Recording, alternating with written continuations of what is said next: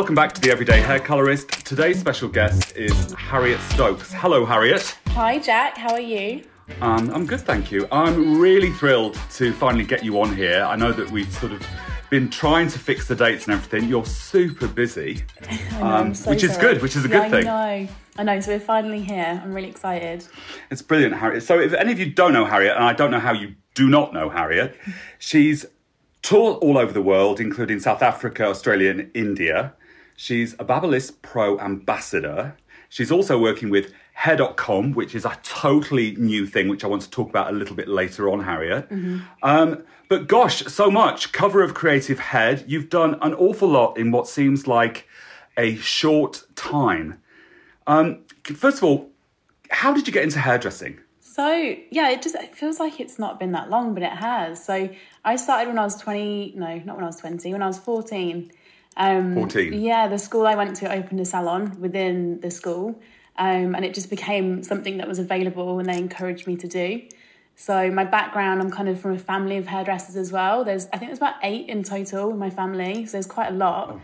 It's in the blood. Um, Yeah, definitely, definitely. But it was always one of those things when I was growing up. Mum was like, "You're going to be a hairdresser," and I was like, "No, no, I'm not. Definitely not." And then here I am. Um, so yeah, it kind of went from there, and then I went full time at 16, qualified at 17, 18, and then moved to London when I was 20. So, because this, so having a salon in a school feels very American to me, not particularly English. So it's that's quite a modern concept, I think. Yeah, I've not was. heard of that in well, the this, UK Well, this before. is it. They were um, trialing it out. So there's this company called Francesco Group who Yes. have yeah quite a few salons and academies, and the academy in Birmingham launched it within our school. So it was sponsored by them and run by them. Um, and it was like a two year program. So basically, essentially, did my NVQ level one. So it gave me like the insight into hairdressing. Um, that's fantastic, Isn't it? is- Because it's like, yeah, yeah, really. definitely. Like they should definitely do things like a lot more things like that. Because I wasn't, I wasn't your typical kind of good ac- academic kind of student at school. Like I was very creative, very very sporty, but I always knew I'd be, I'd, I'd end up doing something hands on. And Right. I think to have that insight into that was amazing at such a young age. To then realize like that's what I wanted to do. That's brilliant because you can leave with an NVQ, so you can Mm. leave school with a qualification, and also you can get a taste for hairdressing Yeah. before going into it at 16 and sort of stumbling into it or Yeah, something. def- yeah, exactly. We should start a petition for that. We should, I shouldn't think. we? Get that going again. Definitely. Definitely. So you were you started out in Birmingham, Yeah. which is where your family are, yeah? Uh-huh, yeah, in the West Midlands, a place called Solihull. Right, and then moving to London. I mean, Birmingham is one of the biggest cities outside of London, of Yeah. course. Anyway, so it's quite cosmopolitan. What was it like moving to London for you? Um, do you know what? It was a bit of a, a random situation. I was at the time I was on a, a team called the JHD Style Squad, and um, I'd audi- auditioned to be part of that. There was like twelve of us on the team, and it basically meant every month I'd be down in London or Leeds doing training, and Right. that's where I met Grace. So Grace Dalgleish. Yes. and we became really good friends. Um, and one night she was like, "Oh, I'm looking for a housemate in January. Um, my housemate's leaving. Need someone to fill the room." And I was just like, "Oh my god, I'm going to do it. Why not? I'm just going to do it." And because she was the same age as me, I looked up to her so much. I was like, "You're 19, 20, and you live in London. Like, I'm just going to do it." So I didn't. There wasn't much. There wasn't like loads of preparation behind it. It just happened. And I think I was just so excited and like bright eyed and wanted to learn everything. Like the transition was quite easy. Um, and I'm from the countryside, so it's completely different to city life. But Yes. yeah, I settled quite well. But when I first went down there, I worked um, like an hour and 15 minutes away from where I lived. So I had quite a long commute. So that first That's a really three- long commute. yeah, massively. I did it the, such Yeah. the, the wrong way around. I lived in zone two and I travelled out to zone five to work. Um, and that lasted Yeah. three months of doing that. And then I realised, okay, I can't do this anymore. Um, and that's when I moved salons. But that kind of time frame gave me a lot of um, time to get used to London and just settle in. And then when I started at the next salon, that was like 100 miles an hour. Um, but do you know what? I think lockdown gave me time to explore London more, like the surrounding areas around my house, going for walks and stuff. And I, I really, really love London. Like Yes. it's so beautiful. It's a great city and It it's got loads is. of character and loads of different spots that you can find. And I think sometimes, especially if you're doing an hour and a, a three hour commute a day nearly to get to work, you don't see anything. You all Mm. See is the tube nothing. station and the train. Literally, yeah. Oh my god, Yeah. completely. And the last few years of working really, really, really hard, like six, seven days a week, I've not seen London at all. So now I'm just like absolutely loving it, which is which is good because I, I I needed that. I think you need. So there's been a lot of talk on this podcast, especially from women, um, and I Mm. think that women usually get the burden more of trying to balance the lives, at, Yes. you know, at home and stuff like that than men. And I think that finding a balance is a very important conversation in our community at the moment. And I think that if anything, lockdown showed us that we there, were, there was more than just working, even though it was hard not working Mm. in many ways. Um, it showed us something else, and to maybe recalculate Yeah, hundred percent agree. Like honestly, so agree. It was weird, wasn't it? Like the first three weeks, I was like, I don't know what to do with myself. I feel really guilty not doing anything. And then towards the end of lockdown, I was like, I'm actually really enjoying this. So I um, transitioned from being employed to self-employed during lockdown as well. So I came out the other side of it just like raring to go, but also in the mindset of I'm gonna give myself proper time off and just be Yes. just be kind to myself, you know, and like actually enjoy life as well as work. And and I do I do agree like you have to work hard to get somewhere. So of course keep working hard. But if you can allow yourself proper time off, you're going to work better when you do work. Yes, I I'll tell you something funny. So, sort of just on that kind of thing. Yesterday, I went out in the middle of the day, Hmm. and I forgot to take my phone with me. And I sort of got halfway down the walk in the street. And I'm like, shall I go back and get the phone? I'm like, forget it. It's all going to be there when you got home. And I went off, and I was leave gone for four hours. And I came home, and I'm like, that felt really refreshing. Was it But it's sometimes, yeah, it was lovely. Yeah. Um, but that's kind of difficult to sometimes do that stuff because there's always this. I mean, if you're career driven, there's Yeah. always this sort of pull at you Yes. that you've got to keep Be going. got You've got to be doing something. Yes. Always. And but when you're so tired, Mm. um, you can't actually do a good job anyway. Yeah, no, it's true because you're yeah you're not giving Yeah. it your all. I've just been a week without a phone actually. Um, I had a slight drama with uh, the phone department, and um, it was actually really nice. I really embraced it. Given yeah, I was away, I had four days at the con- um, not the country at the sea, um, down in Cornwall, but I didn't need my phone, and to have that four days away was so nice. Like Yes. so nice and to know that I wasn't contactable and that I didn't need to be working because I, I struggled when I went into being freelance. The biggest struggle for me at the beginning was managing my own time and and when I wasn't doing stuff, I felt guilty. Yes. So, for example, on my days off, like on Sundays, I'd be working on my phone and at night watching TV, and Grace would be like, "What are you doing? Get off your phone." And it's like, yeah, but it's it's constant. Like you're available all the time, aren't you? So Yes. it kind of from not having my phone the last week, it's made me realize I need a work phone, and I need to separate things. The two. Yeah, I do. I do. At some point, you have to put your phone away and be like, "Enough's enough for tonight." You know, because you could be on WhatsApp and chatting to your friends, but then work stuff can come in. And it's so late at night, but you, you do it anyway because you feel like, oh, I've seen it now. I need to do it. So yes, I can't actually. Once I've seen it, I can't unsee it. yes, yeah. So you act on it straight away. Yeah. Yeah, it's yeah. So just under, like kind of respecting that a bit more. But I've managed to find a good balance now. Actually, it's um, it's really nice. I'm enjoying it. That's great to hear. Mm.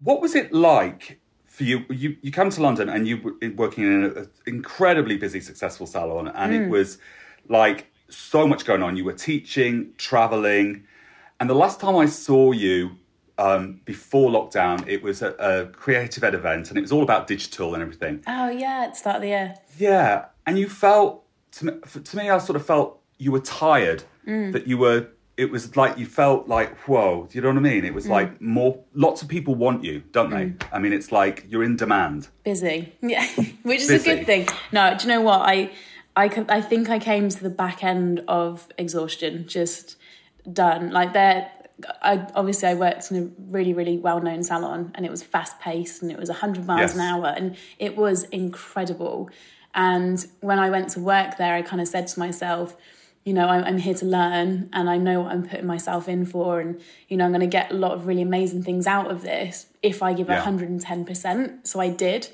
Um, but in the back of my head, I always knew there was a time limit on that because there's only so much you can push yourself for. Um, and I was ill on repeat every six weeks, and I, that would be my burnout. And I could put it in my diary like that month I'm going to be burnt Yeah. out. And that's just how it went. But I learned to work through it instead of actually resting because there was no time to rest. And working for such a big company that had education planned six to eight months ahead, I knew my diary nearly a year ahead and it also meant that I, you know, I wasn't very good at factoring in time off. Um, and obviously, when you work for someone as well, you can't have as much time off as you'd like. No, Um, Definitely so not. I just, yeah, definitely, definitely not. So I just, I just knew that there was a, a limit to how long I could go at that fast pace for, um, and that there wasn't an option to slow down within that company. Um, and yeah, so I, I kind of, when I saw you in January, I knew I was coming to the point of um, change, and um, yeah. so I was, I think I was just yeah exhausted, but. It's um, when lockdown came for me. It came at a really good time because I, I was due to leave and transition into my next journey. Um, but it actually gave me forced break to actually step away and stop. yeah, a proper stop and reconnect with myself um, and my body, and you know, figure out what makes me happy again, other than work. Um, and it's yeah, I've been able to come out the other end of it stronger, which is amazing. It is amazing, and it's wonderful is. to hear that. Yeah, definitely. And it is. There is also like there was. I did a couple of events um, recently in August. I had a shoot for Creative Head. Uh, within that same week, I had a online event with Pulp Riot, and um, last minute I had to step in and host. So that week then came consumed with learning what I had to do for that role. Um, and because I hadn't factored that into my working week or time schedule, I came out the next week ill.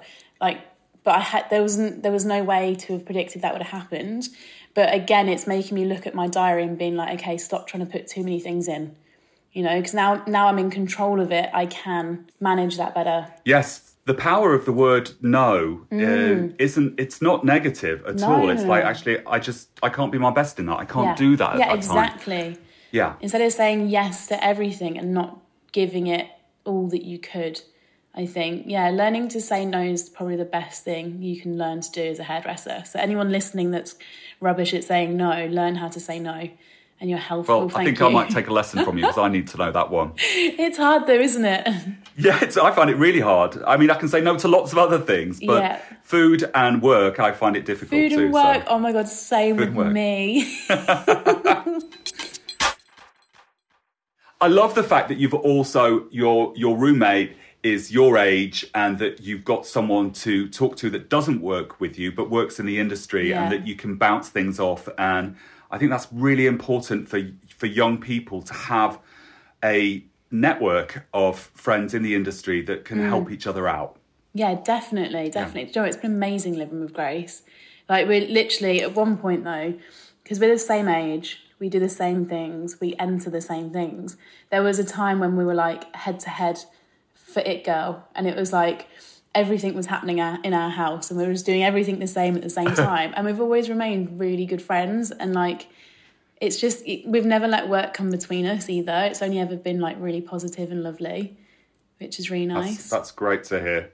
That's great to hear. And I think the thing is, you know, that if you're running with friends who are in, in the industry, they of course they're all going to be entering the same sort of things anyway if they're really Mm. Yeah. passionate about it. And there is always going to be winners and, you know, runner ups and bridesmaids and, you know, whatever. But it's it's all about lessons learned, isn't it? You know? Yeah, definitely. Oh my god, massively. Everything. There's a lesson in everything. Nothing's ever a failure or not worth doing. Like if you can see a lesson in something, it's always a positive. Yeah, absolutely. It's it's all about optimism in it as well for me. Yeah, So, education, you seem to love education. I do. I really do. Do you know what? I never thought I would.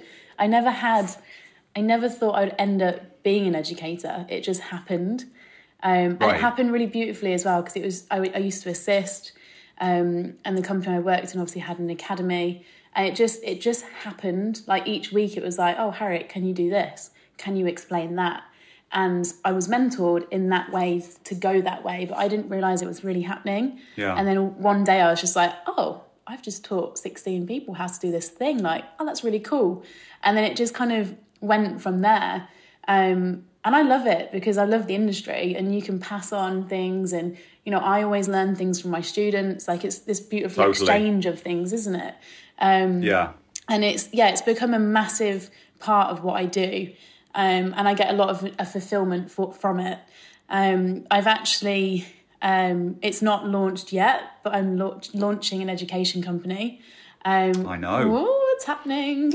Um, yes. So myself and Annalise Hesse, who I used to work with, we have. I uh, love her. She's awesome. We've joined forces. Yeah. Um, we're like the complete opposites in everything, but it just works so beautifully. Um, so Humankind Hair is launching in the next two weeks.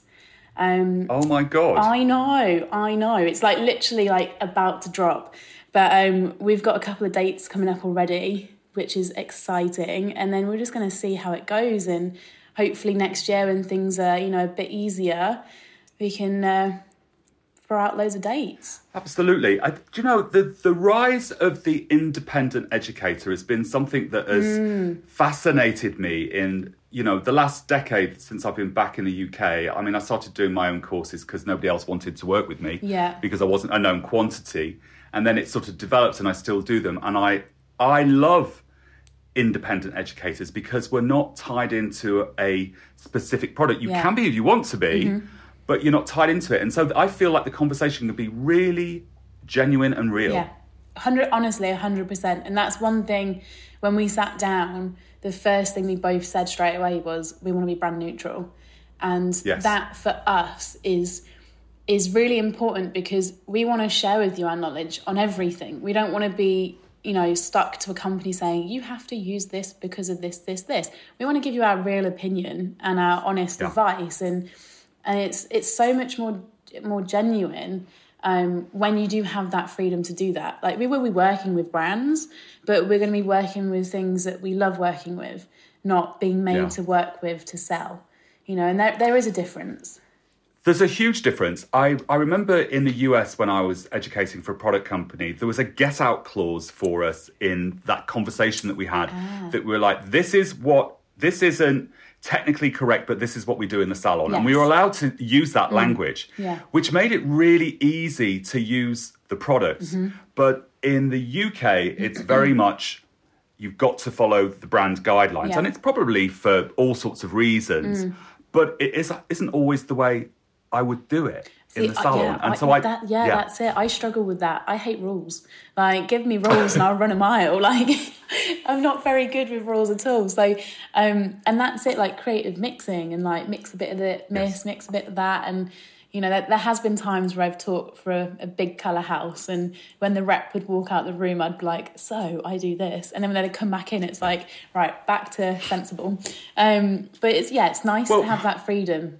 It's authentic, isn't it? Because Yes, commercial great word. color, Yeah, commercial it's an overused word as well, unfortunately, at the moment. But I think it actually, in its, it is a good word. Authenticity is a fantastic word. oh, I love it. I think when you're in the dispensary or you're in a salon and you're booked, you know, you've got your 45 minute or your hour appointment, there Mm. are there are tricks that we use that product companies say you can't do that, but they actually work and you know they work because you've used them over and over again. And it's like I think it's brilliant to share that Yeah. With hairdressers because they Oh, have that 100%. aha moment. It's like, oh my god, that's going to make my life easy, and Yeah. that to me is real education. Little sh- little shortcuts. Yes, Mm. yeah. Yeah, I totally agree. I'm excited to see what you're launching with that. So that's really kind of cool that it's just so right. fit very nicely. And by the time this goes out, it will have launched. Oh, so fantastic! That's cool. Yeah, that, Yeah. yeah. I suppose yeah, that's that's true. And also, you're working for Babyliss as well. yes. You're you're styling. You have a you have an aesthetic that's really pretty that you that you put on Instagram, Mm. and you can see how you.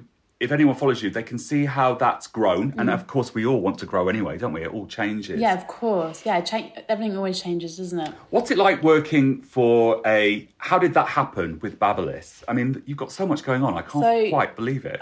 But you know what? Babyliss is an awesome company. They are so Right. supportive. Um, and really, really encouraging. Like, yeah, they're amazing. Like, I, when I started out in hairdressing, I preferred cutting and styling. That was my strong Right. point. And when I moved to London, I gave up colour completely. Um, Did you? yeah, I went to work for D and J Ambrose as a cutter, and then that's where I was commuting to for three months, and it just it just didn't work out with the commute, but also I missed colour. Right. And then I went obviously to work for a big colour salon, which I then kind of forgot about my cutting and styling. So I went so the opposite into colour and like colour, colour, colour that my styling took a back seat. Um, but it was still something I absolutely loved. So Babyliss, um, actually through the salon I worked for, um, asked if I'd go and do Salon International, probably about three years ago now. And it, at first, my initial reaction was like, oh God, like styling. Like I can't stand on stage and talk about styling for an hour. Like I, I, can talk about color in my sleep, but it was just that that moment of like, oh God, I haven't done this for so long. But actually, once I was doing it, I was just like, this was my passion. Like I loved it. So it kind of started from there, really. Um, and then I did. I think I've done two Salon Internationals with them. Um, and then they reached out and said, Do you want to do a creative head shoot? And got me on board with that. Ended up getting a front cover, which was amazing. Uh, yeah, I mean that's fantastic, isn't it? To have a front cover. When Sam told me, it was so funny. So Sam's the PR for Babyliss. When he told me at Creative Head that I had the cover for the following month, I started crying on the dance floor. he was just staring at me like, "You weirdo," um, but it meant a lot. It's pretty amazing, though. I mean, it's like I was. I mean, not everyone gets that. No, I was honestly, I was really happy. But I think having a company that believe in you as well and want to back you just Yeah. made me think, do you know what? I can do this. Um, and I think a lot of people, I know I do sometimes, like I talk myself out of things like, oh, you're not good enough to do that. You can't do that, you know, but Yeah. you can. You definitely can. It's believing in yourself. But um, It's that internal thing. yeah, it's like it? It's that get- internal conversation you get have. Get rid of that little voice. Go away. Yeah, go on, bugger Yeah. off. Um, but during lockdown as well, they were really, really good. They kind of uh, reached out to the team that they work with, all the different artists, um, and basically just said like, we want to create content with you guys. Like, obviously you're all at home not being able to work, so we want to support you. So that kept us busy in lockdown as well, which was a lot of fun. But I think that lockdown, I mean, you know, the company I work for, you know, really supportive too. I mean, it, it's like people showed their true colours in lockdown, Mm. I think. Massively. It was yeah, it was really beautiful. But like I was saying a second ago, I've always loved styling and I've always done my clients' hair start to finish. I was never very good with sharing clients with people unless I thought somebody um, was better at something and would make that better. Like for example, uh, there's a, cutter called Ross that I used to work with, and he was insane at cutting. And for certain clients, I'm like, I'm not your cutter. I'm not your hairdresser for this. I'll colour your hair, but we'll send you to Ross. And I still share a client with him now. Actually, she comes she comes from Brighton. I colour her hair at um, Hunter Collective, where I'm based now. And then we get in an Uber with wet hair, I wrap her hair up in a towel, and then I Uber her to Ross's salon, and he goes and cuts it. and we have like a little evening. We're having some wine and stuff. It's lovely. I like that though. Yeah, I don't, love I don't believe that we have all have to be great at everything. No, like, and think I that- know my weak points for sure. Yeah. And if a client sits in my chair and is like, I want this, and this is the biggest, the hardest thing that I've learned so far as a hairdresser, because I went down the route of colour so much and I forgot about my cutting. And actually, the clientele that I had was not short hair, it was long hair. So when I'd gone from loving short hair, I went to hating it. And it hit me one day when a client sat in my chair and she showed me something. I was like, I actually don't think I can do that anymore. I had to say it to her. I just went, I'm really sorry. I'm not the person to do this. Like, I want to do your hair and I can do that haircut, but you deserve to have someone that absolutely loves doing that haircut and will make it Yeah. the best it can be for you. Um, and that was really empower- empowering because it was like I've just said no to someone, and yeah, it hurts you because hurts your ego a little bit because you want to be able to do it. But actually, if it's not right for that client and you're not the best person for the job, you're not the best person for the job. You know? Yeah, and I, I think that lots of people don't feel, um, and I think it's wonderful that you're saying it. I think lots of people don't feel empowered to say that, and Mm. they feel they've got to be good at everything. And as our industry sort of knuckles down on USPs, Mm-hmm. I think that it, it's okay for somebody to say, actually, I think there's somebody better for Yeah, you, or I think somebody else can do that, and you know. because at the end of the day, it's about the client, isn't it? It's Yeah. Mm-hmm. about her experience and how she feels. Now, it, I thought it was funny that you said in that about styling that you sort of, but your Instagram page color doesn't look great without a style, does Yeah, it? Oh my god, yeah. That's that's the key point, and that was always my Yeah. key message when I started talking for Babyliss was, you know, you can be an amazing colorist, but you need to be able to style that to show that off. You know, If you if you can't do that, then your color looks crap to say, Mm, yeah. to say the least. And yeah, and it could be a really good. beautiful color, but it's just not been styled in a way that executes it well. Yeah, Mm. exactly. And then that's when I sort of have the disappointment when I see it. I'm like, oh, why, why has it been blow dried like that? So, Yeah. of course, I, I did start off cutting and colouring, Yeah. cutting and colouring. And then I only like colour because I didn't understand, sorry, I only like cuts because I didn't understand colouring. And then I've gone the other way. And Yes. now I don't do any blow drying. Yeah.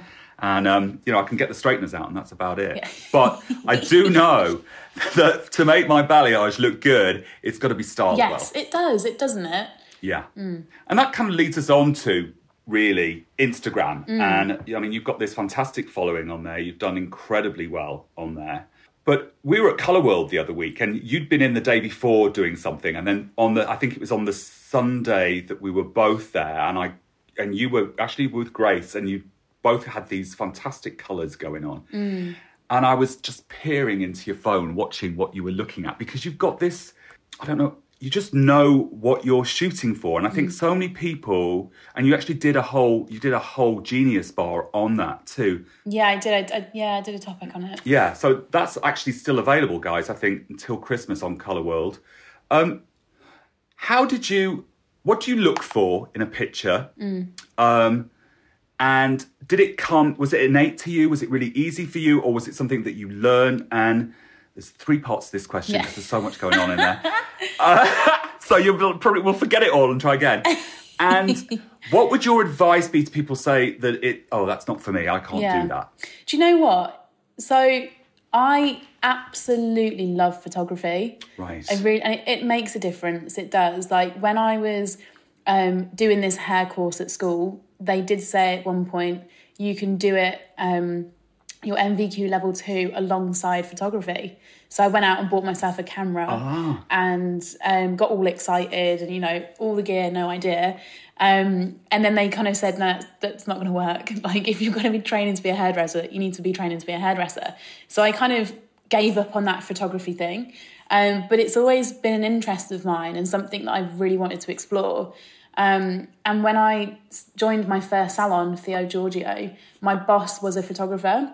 So on the weekends in his other salon, he had a studio. So we used to shoot every Nice. every weekend, and you know he kind of opened my eyes to photo shoots, but he tra- like taught me what I was looking for, you know, and because he's a hairdresser, he knew what he was looking for hair wise in a shot, and I think that's where my interest started.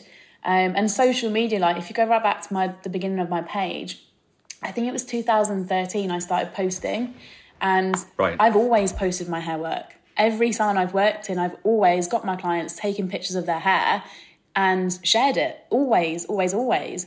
And um, it's just been something that I love doing, and not even just hair. I love taking pictures of everything. I'll go for a walk and I'll find the most beautiful countryside or flowers or whatever, and it, to, for me, it's just really exciting. I love it. My phone hates me because it's full. It's constantly saying no storage. There's about twenty, no, forty-seven thousand pictures on there at the moment, which is ridiculous. Um, so I think my biggest thing when it comes to taking pictures of clients is a lot of people refrain away from doing it because they don't know what to do or what to look for. Yes. And then it's Yeah, I it's- totally and agree. then time, like because they don't know what they're doing, it takes them time. No one actually books time in the diary to take pictures at the end of a haircut. It is literally between clients, like bam, bam, bam, next.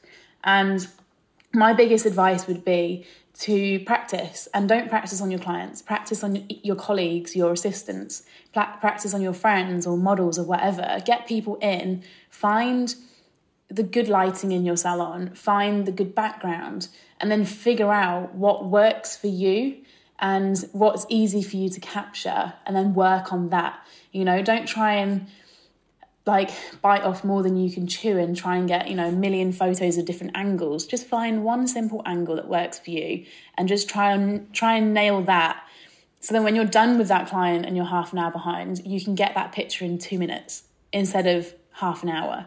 You know, because I don't book time out and I'm always behind, always behind. Do you not? Well, actually, You not, don't book time out. Not anymore. No. So when I worked at the other place, I'd have four clients at once. And then my next client would be sat watching me, waiting for me, and I'd be like, get finishing my one client off, running behind, but I'd still make time to take pictures of her. But I'd got my speed up so quick that it didn't take much time. Um, Right. And that's the key thing, like, is training your eye to see things in the picture. Um, and what your focal point is in that picture. Do you want the face frame to be the focal point? Do you want, you know, the the waves to be the focal point? It's just finding what works for you.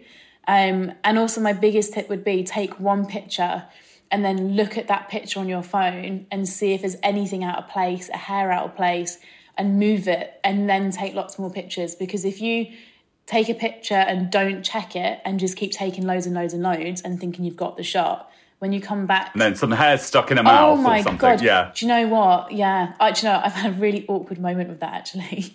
I was taking a picture of a client. This is awful, and um, she she was like her body was square on to me, and she had a graduated bob. Someone else had cut her hair, and um, we got her head turned to the side, so kind of her body's still at me, her head's to the side.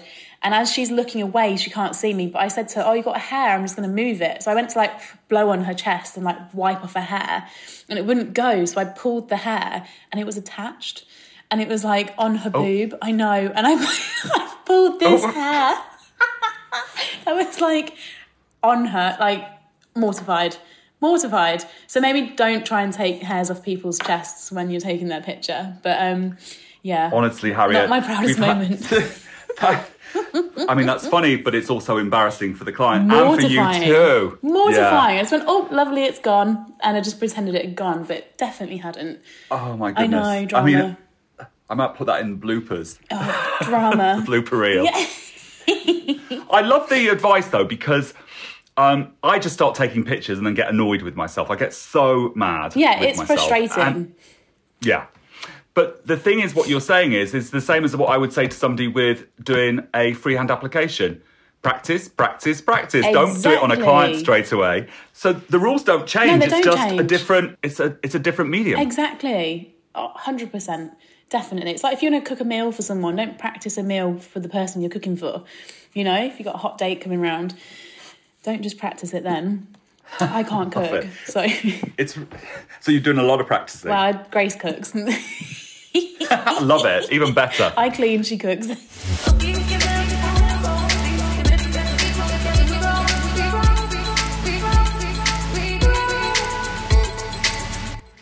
So I'd like to talk to you about the fact that you made the decision, and it's it's pretty radical, I think, for a lot of people. Um, I can certainly see the benefits of it in it. From going from a super busy salon that was just like busy, busy, busy, to going and working at Hunter Collective. Of course, I'm a huge fan of Lacey. I'm a huge fan of Hunter Collective anyway, and the people that work there. Mm-hmm. And you made that decision. Was it something that you just decided to do, or was it a process for you? Or a process, I should say. Uh, it was such a process. Like, I think when you're about to make a massive change in your life, it's not something overnight. It's something that's well thought out. You've thought of every avenue, every possibility, the the look like the kind of what could happen if it goes wrong, what happens if it goes right. Like you have to explore all avenues. Yeah. Um, my I, I, I called it the exit plan. The exit plan was in uh, force for a year Yes. Prior to leaving. well, it's it was a big move. It was a big move, and I don't. Oh, yeah. it was a it was a huge move, and I'm I was 24 when I started planning the move, and it was like, is this the right time? Am I doing the right thing? You know, so it wasn't, um, and also I wasn't actually ever. I wasn't planning to go freelance for a year. I was actually planning to move to Australia. right. So that's the kind of spanner in the works. I um, decided that I was going to move countries and go and do something different and go to Australia, go focus on cutting and styling down there and go and learn as much as I could from the other side of the world and like go and pick everyone's brains over there and then eventually come back to London and, you know, do my own thing and go freelance. Um, so I also think the whole Australia thing was just like get away and actually just go and have a proper break. Um, Yes. So that, that yeah, that was the original plan, and because my diary was planned so far in advance, I already knew what I was doing till June this year, last summer.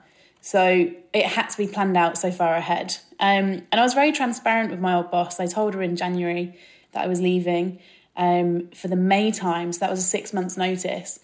And um, yeah, it was it was it was a funny one because obviously then we went into lockdown in Yes. March, Ch- and changed everything, hey? yeah, it did completely. So I was in this like mindset of like moving countries, and then lockdown happened, and I went into lockdown just like, oh my god, like what now? And obviously it was a two week um, plan of lockdown, which turned into three months. But that gave me that time frame, like I was saying before, to really step back and be like, okay, what do I actually want? And do I actually want to move countries? Like, was that just me wanting a break? Was that like what was that? Um, so I decided that freelance was the best option for me. Um, and having that time to sit and plan and you know go through all the different um, options was was invaluable. Like it was amazing time for me to do that. And it is a scary thing, and freelance isn't for everyone. No, it's not. I, I, I definitely don't think it's definitely not. It's a bold move. Um, my mom and my brother are both freelance hairdressers, so I know um, you know they've been telling me to do it for years. But because I was so passionate about the industry and like learning as much as I could, being in a salon and being employed was the right thing for me. Um, and obviously, I got to the point where it was like, okay, I need to move on. Um, and I think, yeah, as well, like I was saying earlier, work life balance was was was is really important to me, and that was what I saw working best for me right now. I couldn't imagine moving on to another salon and having to work up again Yeah. um, incredibly hard. And I'd built a fantastic clientele um, where I was, and the kind of obviously when you leave somewhere as well, it's it's that awkward thing of like, well, what happens with clients? And obviously, because no, everyone thought I was moving countries. No one, I didn't know I was staying in London. No one knew I was staying in London. So I was very fortunate when I announced on Instagram I was staying in London that a, a, a large amount of the clients reached out. I'd probably say like ninety percent of that clientele that I'd been looking after for four Yeah. years reached out, and it put me in a really comfortable position and a secure position because you know it was mid lockdown where I announced, "Oh, I'm going freelance," but actually couldn't do any hair anyway. So it was that moment of like, I don't even know if I have clients to go back to in July. I think a, Um, lo- a lot yeah, of us really, felt that really- way, though. I think a lot of us didn't know what we Yeah, were going to go back to. It was quite terrifying. No, There are, there, are, it's completely. there are a couple of things in there, Harriet, that I think are really admirable and that I think Mm. that they speak to good character. One is that you gave six months' notice. And I think if you've worked for a company for a long time and that you've grown in it and Mm. done all those things, I think giving six months' notice is only fair. Yeah, of course. for them it was for only them right. Mm. to prep and I yeah absolutely and I, I I love that that piece of that conversation and the second one is Mm. of course that so many salons have that really old fashioned attitude about you know they don't want stylists giving their numbers out and all of that but you know it's it's a modern world and p- clients will always find you wherever you are it's just so much easier Oh, of course. so you make an announcement and clients make the choice Yes, and th- this is it. No, and this is, and I've always stood firmly by my belief that clients don't belong to anyone. They're not mine. They're not a salons. They're their own humans that decide where they spend their money. And what I've realised is, you know, going on my own as well, and now doing one-to-one services. That time that I spend with my clients is so important to them, and they've followed me and reached out and wanted to be my clients and continue having their hair done by me. And the conversations that I'm having with them is, you know, that they always loved me doing their hair. And it's this you you build this connection, this rapport with them, they trust you. And it's it's something that I think sometimes we we forget as hairdressers, like how much we do for our clients in many different ways other than Yes. hair. And um and more more than ever now having that one on one time is is um, really important to them. So yeah, it's been it's been a really beautiful transition, and I really really loved it, and just taken it head on and just ran with it. And it's yeah, I'm I'm absolutely loving it. And for the first time in like years, I feel just so relaxed and so happy. and you seem really chilled and you look really happy I do. I honestly, I've never been this chilled. I'm just like whatever, whatever. Somebody said to me many, many years ago, and I can't remember who it was. I think it was a boss actually, and he just said to me, "You don't realise the impact that you have on that person in your chair, and that so many people live on their own, are lonely, don't get touched by anyone or anything, and then you you come. Yeah. in, the hairdresser comes in, and we might touch somebody on the shoulder. At one point, we used to be able to give them a hug or a kiss. We can't do that anymore. But we we are we Mm. Don't just do hair. No, we don't. We're literally we're therapists. We're literally therapists. We're friends. We're you know all these Yeah. things. And you know what? Actually, that that really kind of hit home for me when we came out of lockdown, and um, people you know were coming in to have their hair done. And the first thing I'd ask my clients is, "How are you feeling? Yes. Like, do you feel safe? Do you feel comfortable? Like." How do you, how do you feel like with everything going on? Just to gauge, you know, where where they're at. And this one client in particular sat down, and I I, I went to touch her hair, and she she flinched and she like moved really quickly, and it made me realize like, oh my god, these people haven't had contact with anyone for three months, and also this client lived on her own. Yeah. So I was the first person I'd probably put my hand on her for like three months. It was, yeah, it really kind of made me realize how much of an impact we have on people's lives. I was talking to another guest uh, recently, and I was saying how much. So I work in a very busy salon, you know, with you know sixty of us when we all used to work in there at one point. You know, sixty. sort of eight colorists on a Friday, Yeah. you know, six chairs, that kind of thing, madness. And since Yeah. we've gone into these pods, which is a bit like you going to work at Hunter, which is it's less people in there. It's very Hunter's Collective, Yes. guys, is so spread out. It's just an amazing space, light filled, fantastic. But I Mm-hmm. found in since since we came out of lockdown that I've enjoyed hairdressing more because I'm not stressed Yes. out by a million people next to me. I can still do the same amount of clients that I do. I mean, I'm not doing 20 clients a day or anything. You know, I do sort of seven or eight, and that's me happy. Mm-hmm. But there, there isn't somebody next to me either side. I'm not trying to sort of mm-hmm. move around. And I think the age of that type of busy salon is over. Yes, I do as well. Yeah, I think it's over because one, obviously, we can't work like that. But Mm-hmm. I also think that clients don't want to be like that anymore. No, they don't. They love the oh intimacy. my god. Yeah, hundred percent. All of the feedback from my clients who have come with me and who I've been doing previously, all of their feedback has just been this is so beautiful and relaxing. Yeah. And to have you not stressed Yeah. and chilled and in your element is amazing. And that's like it kind of made me feel really guilty actually about the way that I used to work. But that was just what you have to do when you work in a big busy salon. Have multiple Yeah. clients at once and you know that's how you put bums on seats and pay pay bills. And I respect that. But I for a very long time, probably the last 2 years, had been trying to push having like one client at a time and giving that level of service that I've always wanted to give, Yeah. which is more personal, more intimate, more kind of, you know, you, that person, and taking their hair from start to finish yourself. Yeah. You know? And that's that's been something I've always wanted to do. I think I think I'm happier doing less days in the salon, slightly longer hours, so Yeah. that the all because we've got three pods working out at Yeah. the salon. But I just feel like the client experience and the client journey, which is just brilliant for me now, and it just makes me actually makes me a nicer person at work instead of being this grumpy old man. Also me. Yeah. Well, I don't used think you're a grumpy old man, but grumpy, yeah. Well, yeah, I'm not an old man, but um, I used to. Um, I used to say to the assistants at the old salon, at every salon I've worked in, probably just like I'm. You don't know me. They're like, "What do you mean?" I'm like, "You just know stressed, Harriet." Like, Yes. having to deal with that many people at once is like, "You just know stressed me." Like, if someone came and spent a day with me now, I'm so relaxed. I'm like, it's ridiculous.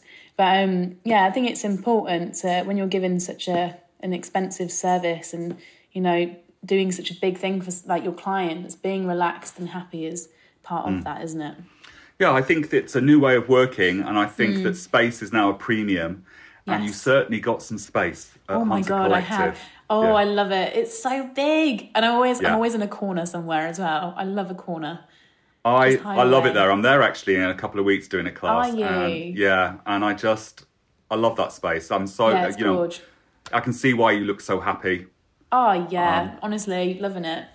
Absolutely loving it. Harriet, thank you so much for taking the time out of your day to come and talk with us today on the Everyday Hair Colorist. I'm looking forward to seeing what you're going to do in the future, most definitely.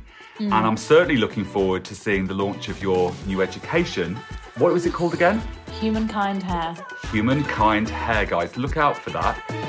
Thanks Thank very much. Jack. Thanks for having me. Absolute pleasure. A joy. So I hope you enjoyed this podcast as much as I did making it for you. Don't forget to subscribe on your channel that you download your podcasts from. iTunes is my favourite, but I know there are others out there. And also, if you want to follow me on stories on Instagram, it's Jack Howard Color, C O L O R, the American way, not the English way. And on Facebook, it's Jack Howard Color, C O L O R. And my website is www.jackhowardcolor, C O L O R.com.